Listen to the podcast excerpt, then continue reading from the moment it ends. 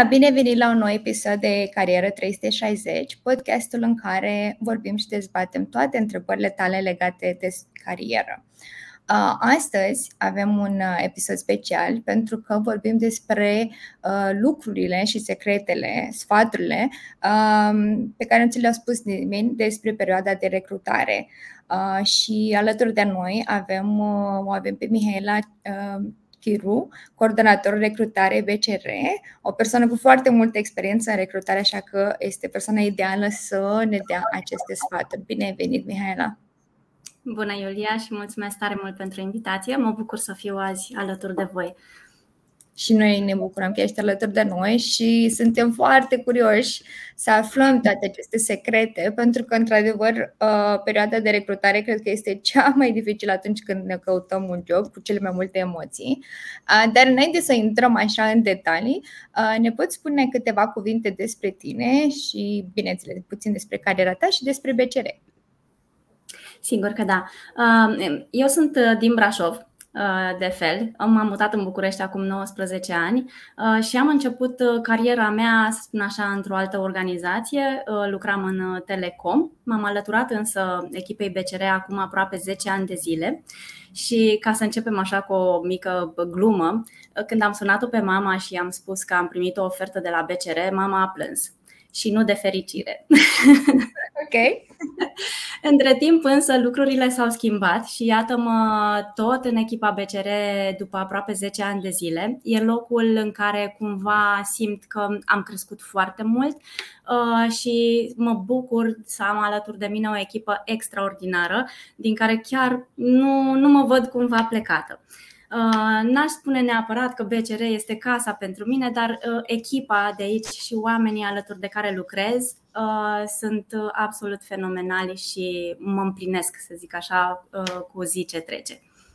Da, într-adevăr, cred că nicăieri nu e ca acasă, dar uh, când avem o echipă minunată, putem să ne gândim ca acea familie de la job. Exact. uh, pare că în cazul tău e exact, exact lucrul ăsta. Mă bucur să aud. Um, cred că mulți sunt deja foarte curioși să afle pentru că ai foarte multă experiență în uh, recrutare. Uh, sunt curioși să afle uh, puțin din experiența ta, din uh, ce ai văzut în, uh, în timpul interviurilor și ne gândeam dacă putem să începem poate cu o mică poveste uh, despre un anumit caz, despre o anumită persoană care a fost la interviu uh, și care a rămas așa, a făcut o impresie într-un mod diferit, ca să zic. Iulia, dacă mă întrebi, cazuri sunt foarte multe în recrutare pentru că îți dai seama, uh, m-am întâlnit cu sute de oameni pe parcursul uh, anilor de activitate în recrutare. Uh, și aș spune chiar că na, sunt, sunt subiective situațiile de genul acesta, dar uite, o să aleg să vorbesc despre una din candidatele pe care le-am avut și nu eu am intrat prima dată în contact cu ea, ci o altă colegă de-a mea care recrutează pentru zona de, de IT din cadrul băncii. Uh, a văzut-o pe Ioana, îi vom spune, uh, în cadrul unui interviu, însă Ioana nu a trecut în etapa următoare pentru rolul din IT pentru că era mm, prea junior și avea prea puțină experiență pentru rolul uh, și interviul la care a participat acolo. Mi-a fost recomandată de către colega mea, am invitat-o pe Ioana la un alt interviu din păcate, tot într-o zonă din aceasta de uh, business intelligence, adică ceva și business și, business, și IT uh, related. Uh, iar um, Ioana a rămas cumva în mintea noastră ca un candidat potrivit pentru BCR pentru că mi-a plăcut foarte mult la ea modul în care s-a pregătit pentru interviu. Înainte de a participa la cel de-al doilea interviu, a venit cumva pregătită cu situații de pe LinkedIn, deci a stat și ne-a urmărit pe platformele de socializare, de exemplu, să vadă care sunt mesajele pe care le-am transmis în piață și care este cultura organizațională înainte de a veni la cel de-al doilea interviu la care am invitat-o eu, pentru un rol la care ea nu se gândise inițial. N-a, n-a reușit nici la cel de-al doilea interviu, pentru că colegii mei manageri aveau nevoie de cineva cu ceva mai multă experiență, însă pentru că m-a impresionat la întâlnirea pe care am avut-o eu cu Ioana, am recomandat-o mai departe într-un alt departament, pe o altă poziție care de data aceasta s-a arătat a fi mult mai apropiată de abilitățile și experiența pe care Ioana a avut-o. În, după un al treilea interviu, iată că Ioana a devenit colega noastră Uh, și rămâne cumva și în amintirea mea odată pentru felul în care s-a pregătit pentru interviu și pentru cum a studiat uh, lucrurile legate de organizație și de rolurile uh, la care a participat, dar și pentru cumva perseverența ei în a merge mai departe, deși a primit nu unul, ci două răspunsuri negative înainte de a veni în sfârșit cu o ofertă către ea. Și sunt curioasă care ar fi uh, câteva greșeli comune pe care le fac candidații în interviuri. Uite, Iulia, pentru că tot am vorbit uh, de Ioana și ce m-a impresionat la ea, cred că aș începe cu uh, o primă greșeală și anume aceea că nu se informează asupra companiei în momentul în care se duc la un interviu. Și asta arată cumva că nu iei procesul de recrutare foarte în serios. Uh, Așa cum te prezinți la acest interviu, te poți prezenta și mâine la o altă organizație spunând fix același lucru. Ori recrutorii nu își doresc să vadă la interviu pe cineva care nu s-a interesat înainte asupra companiei. Și când vorbesc de in, să te interesezi asupra unei companii, mă refer la mai mult decât a citi niște informații pe site-ul companiei respective.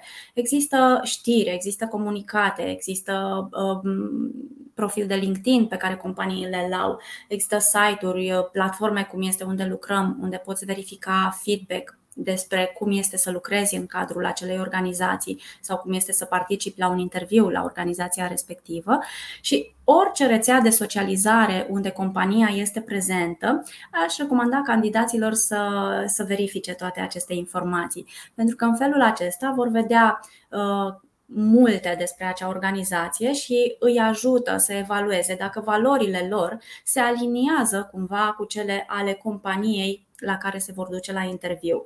Dar mai mult decât atât, așa cum ziceam mai devreme, arată și, că, și un interes pentru organizația respectivă. O a doua greșeală pe care aș menționa-o aici uh, ar fi aceea că nu citesc cu atenție descrierea rolului uh, la care au aplicat și se prezintă la interviu neștiind uh, cumva la ce au aplicat sau ce ar trebui să facă în rolul respectiv uh, și mm, asta nu îi ajută nici să vină cu niște exemple relevante la întrebările pe care recrutorul le adresează în timpul interviului. E foarte important, citind aceste informații despre descrierea poziției, să-ți dai seama cam ce își dorește angajatorul, pentru că având aceste detalii uh, bine uh, cunoscute, uh, vei putea să-ți dai seama cam care vor fi o parte din întrebările pe care le vei primi la interviu, ceea ce îți va oferi oportunitatea de a uh, îți căuta niște răspunsuri înainte de interviu și, de ce nu, de a le, de a le exersa, poate împreună cu altcineva, astfel încât să te asiguri că atunci când ajungi la interviu dai răspunsuri relevante la acele întrebări. Uh, o a treia greșeală pe care aș menționa ar fi aceea că nu au un discurs structurat. Unii dintre ei dau prea multe informații uh, și nu rămân pe subiect, iar alții dintre ei, din contră, prea puține informații tocmai pentru că nu s-au pregătit înainte și nu s-au gândit poate la întrebările pe care le-ar putea primi în timpul interviului. Din punctul meu de vedere, cred că e important să te concentrezi pe trei Um, pe trei aspecte atunci când te gândești la situații cu care te-ai confruntat sau la anumite întrebări pe care le vei primi. Ce s-a întâmplat, ce ai făcut tu în situația respectivă și care a fost rezultatul. Și cu aceste trei lucruri în minte, cred că ai putea să-ți structurezi foarte clar un răspuns la întrebările pe care recrutorul ți le-ar adresa. Um, parte dintre ei nu își arată, și aș zice aici a patra greșeală, uh, motivația pentru rolul respectiv și se gândesc că simpla participare la un interviu este o dovadă suficientă a faptului că își doresc rolul respectiv. Ei, nu este chiar așa. Uh, în timpul interviului, recrutorul sau managerul așteaptă să vadă de la candidat că este cu adevărat interesat de poziția respectivă, iar asta poți să o faci uh, făcând, trecând prin celelalte aspecte pe care deja le-am menționat. Să te informezi asupra companiei, să citești cu atenție rolul și responsabilitățile și să ai întrebări atunci când ajungi la interviu. Pentru că, da, asta ar fi a cincea întrebare, uh, cea legată de întrebări. Sunt candidați care la interviu nu au niciun fel de întrebare la finalul acestuia, ceea ce poate să arate faptul că nu-ți dorești rolul atât de mult Uh, sau că nu ai citit cu atenție informațiile, că de aceea nu-ți vin întrebări, sau din contră pot fi candidați care au întrebări nepotrivite și care încep cu o primă întrebare. Uh, care ar fi salariul? Sau uh, câte zile de concediu voi avea? Sau ce ar trebui să fac în rolul respectiv? Iar asta poate să arate doar faptul că Uh, nu te-ai pregătit pentru acest interviu și de aceea adresezi o astfel de întrebare. Da, într-adevăr, nu, nu tocmai întrebările pe care vrei să le pui la început de interviu. Sunt curioasă dacă ne poți spune uh, care sunt cam primele două, trei lucruri pe care le observi când te uiți la un CV.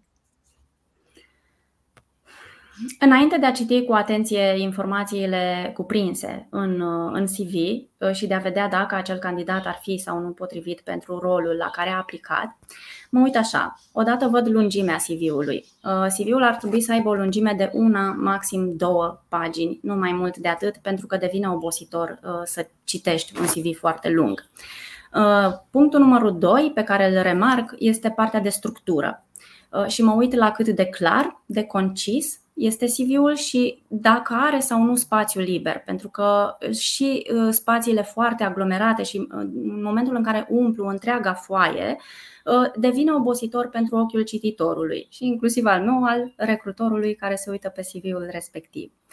Și nu în ultimul rând, mă mai uit la partea de formatare. E important să existe, ca CV-ul să fie scris cu un font ușor de citit iar secțiunile să fie foarte clar delimitate. Am nevoie să văd exact unde anume găsesc informațiile de contact ale candidatului, dacă există sau nu o secțiune în care candidatul vorbește despre sine, într-un fel sau altul, dacă apare partea de experiență și educație și, nu în ultimul rând, zona de abilități, competențe uh, pe care le are și care ar putea să fie specifice rolului respectiv sau uh, din cele uh, soft care pot fi specifice uh, oricărui tip de rol. Crezi că este important să adaptezi oarecum CV-ul, să zic, dacă uh, aplici pentru un job care e mult mai creativ, uh, să folosești mai mult design uh, și pentru un rol, să zic, uh, care e mult mai, uh, să zicem, în IT sau mai specific să folosești ceva mai simplu sau crezi că e important totuși să respectăm așa o structură um, în, la, pentru toți, pentru că probabil așa e și mai ușor pentru recruiter, că în, în final ei, uh, ei sunt care, cei care decid dacă o să continuăm sau nu mai departe în procesul de recrutare. Cred că nu există o rețetă perfectă pentru un CV sau standard. Uh, apreciez orice tip de CV care uh, are o formă clară, ușor de uh, parcurs și care este scris corect. Dacă aplici pentru un rol care este mai creativ, sigur că da, creativitatea poate fi văzută din CV și primul impact pe care îl ai în fața recrutorului este acest CV. Noi Știm, de exemplu, că CV-ul poate fi cartea de vizită a, un, a oricărui candidat care aplică la un rol. Însă dacă nu ești neapărat o persoană creativă, mai bine te abții să folosești diverse um, formate din acestea de CV care să fie foarte creative. Cred că e important ca fiecare să găsească și să adapteze CV-ul odată la propriul stil, pentru că sunt CV-uri care au liniuțe în zona de um, abilități, de exemplu, ca să vezi cât de mult se pricepe sau nu candidatul la ceva anume, uh, altele care au puncte, uh, altele care doar scriu, nu știu, note, 8 din 10, de exemplu. Nu mă deranjează niciuna dintre aceste variante, atâta timp cât formatul cumva uh, este clar și ușor de parcurs. Și da, pentru că ai menționat, Iulia, de cât de important este să adaptăm CV-ul, cred că este de asemenea important important să nu folosesc neapărat același CV la toate rolurile la care aplic, ci să încerc să adaptez și CV-ul și să-l personalizez în funcție de rol. Pentru că pentru anumite roluri poate fi mai relevantă, să spun așa, experiența pe care o am și proiectele poate în care am fost implicat. Pe, pe, pentru alte roluri poate fi mai importantă zona de abilități și de competențe și atunci aș încerca să aduc zona aceasta mai sus și să las ce este mai puțin relevant în partea de jos a CV-ului. Aș pune în funcție de rol ce cred că este cel mai important în prima treime a, a CV-ului. Da, într-adevăr, și cred că e foarte important să-ți adaptezi uh, CV-ul uh, și aplicația în general.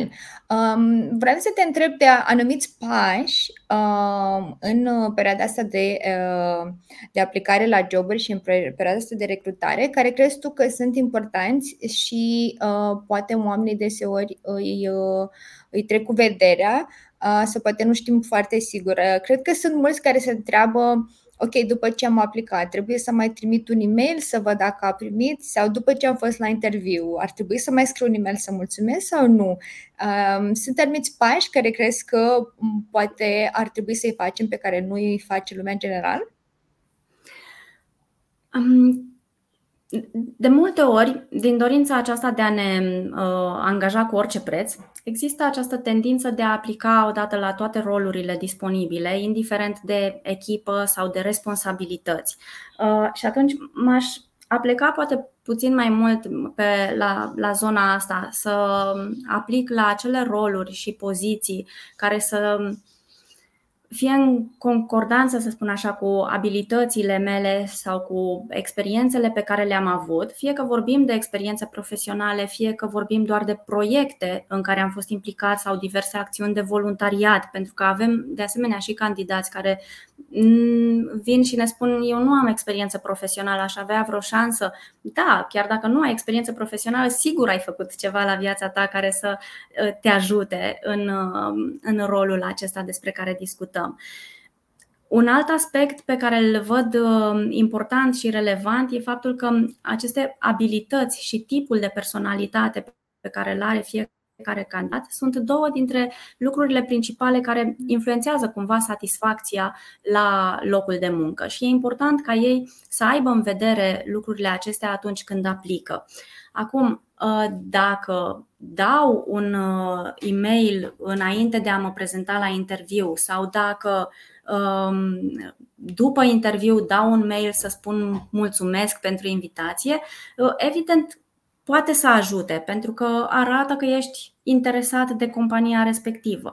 De asemenea, poți să soliciți feedback în urma interviului pe care recrutorul să ți-l poată oferi dacă lucrurile au funcționat bine sau nu. Dar asta aș um, recomanda să fie după ce primești, de exemplu, uh, răspunsul, pentru că sunt mulți candidați care aplică poate la același rol și atunci e important să ai întâi un răspuns, să nu pari ușor disperat, să spun așa, uh, și atunci să, uh, din dorința de a afla detalii despre cum a decurs întâlnirea, să devii ușor agresiv față de uh, persoana care te-a invitat la interviu, pentru că sunt și situații de genul acesta. Dar da, un mic e-mail în care doar să mulțumești pentru uh, participare uh, poate să ajute.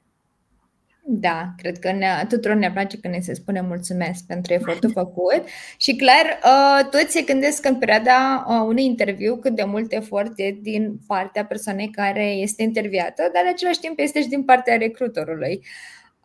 Da, și aș vrea să mai completez ceva, Iulia, dacă da. îmi permiți.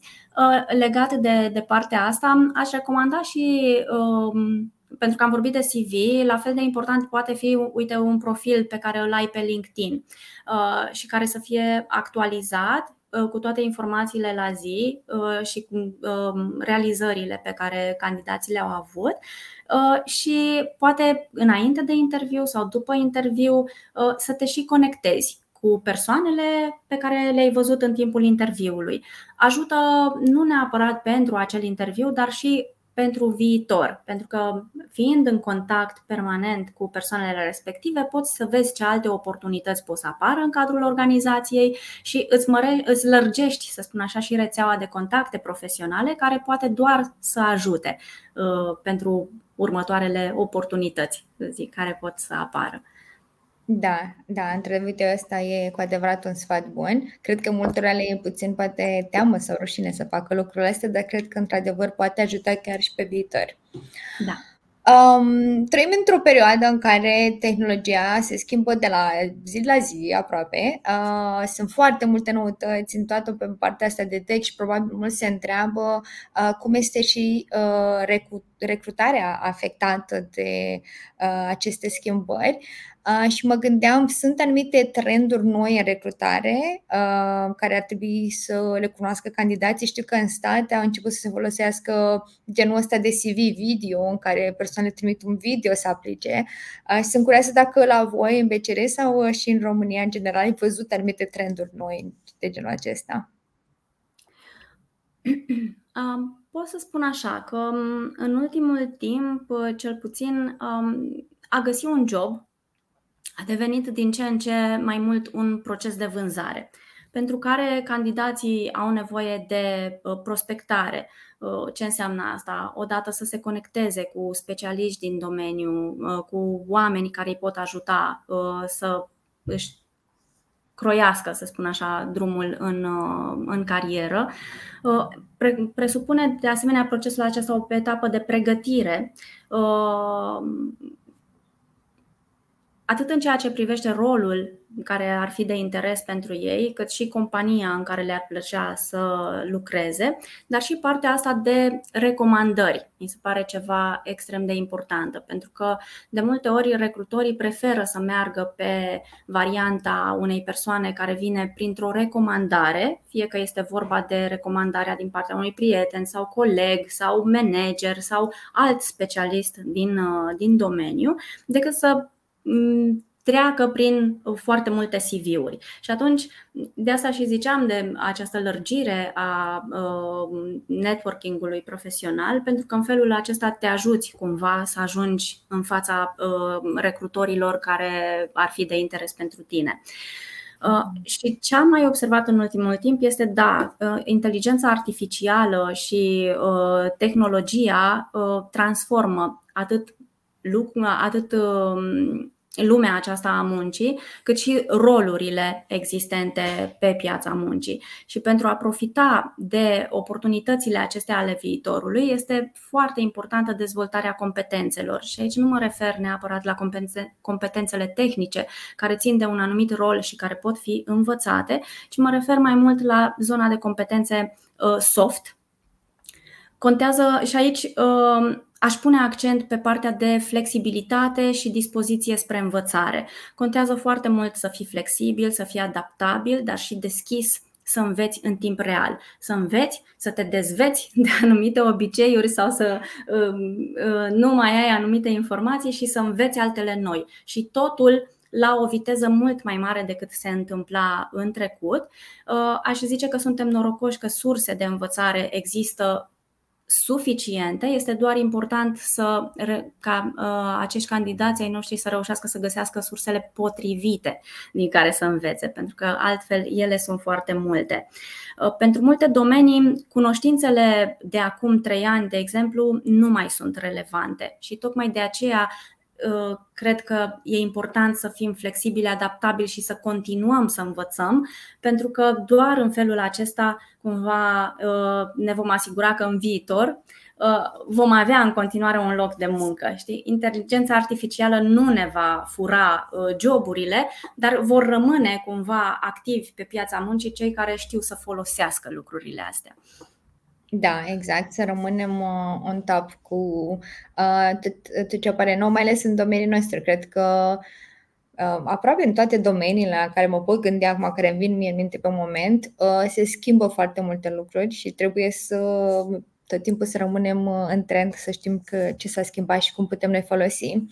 Acum am vorbit foarte mult despre procesul de recrutare în general și probabil mulți se întreabă, ok, avem un recruiter de la BCR și am vrea și noi să știm uh, dacă recrutați în perioada asta, dacă vă focusați pe anumite domenii din care recrutați uh, și poate eu știu ce planuri aveți în următoarele luni. Ce planuri de recrutare? Um, o să-ți spun așa, că în principiu în BCR noi rămânem deschiși pentru tineri și toate proiectele acestea de recrutare care implică atragerea tinerilor în um, domeniul bancar. Uh, chiar în BCR avem trei hackatoane, de exemplu, pe care le desfășurăm atât interne cât și externe și mai mult decât atât um, ne lăudăm să spun așa, uh, anul acesta cu diversificarea programelor de internship pe care le avem. Și chiar le-aș menționa aici, um, avem programul IT Academy, care este un program construit special pentru uh, colegii noștri mai tineri care sunt interesați să se dezvolte în zona aceasta de IT. Avem programul Data Academy, care are un focus mai mare pe zonele spun așa, mai, uh, domenii mai noi și poate puțin mai atractive pentru unii candidați, cum sunt data science sau business intelligence, data management. Uh, avem un al treilea program de internship care este Financial Academy și care pregătește oamenii pentru zona aceasta de analiză financiară și tot ce presupune ea pentru clienți.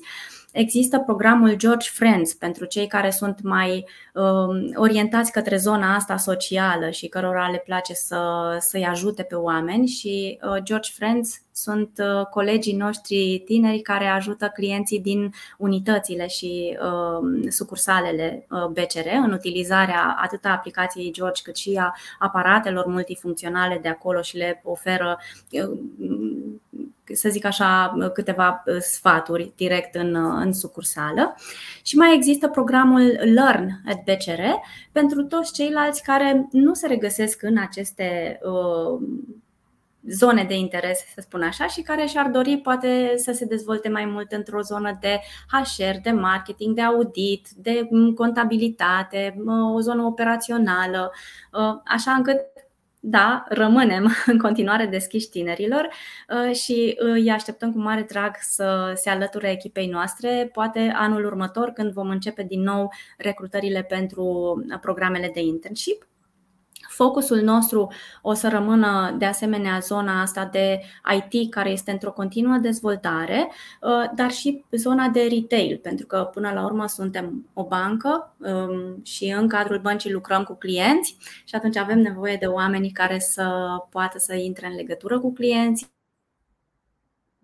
și să fie acolo la răspunde nevoilor lor.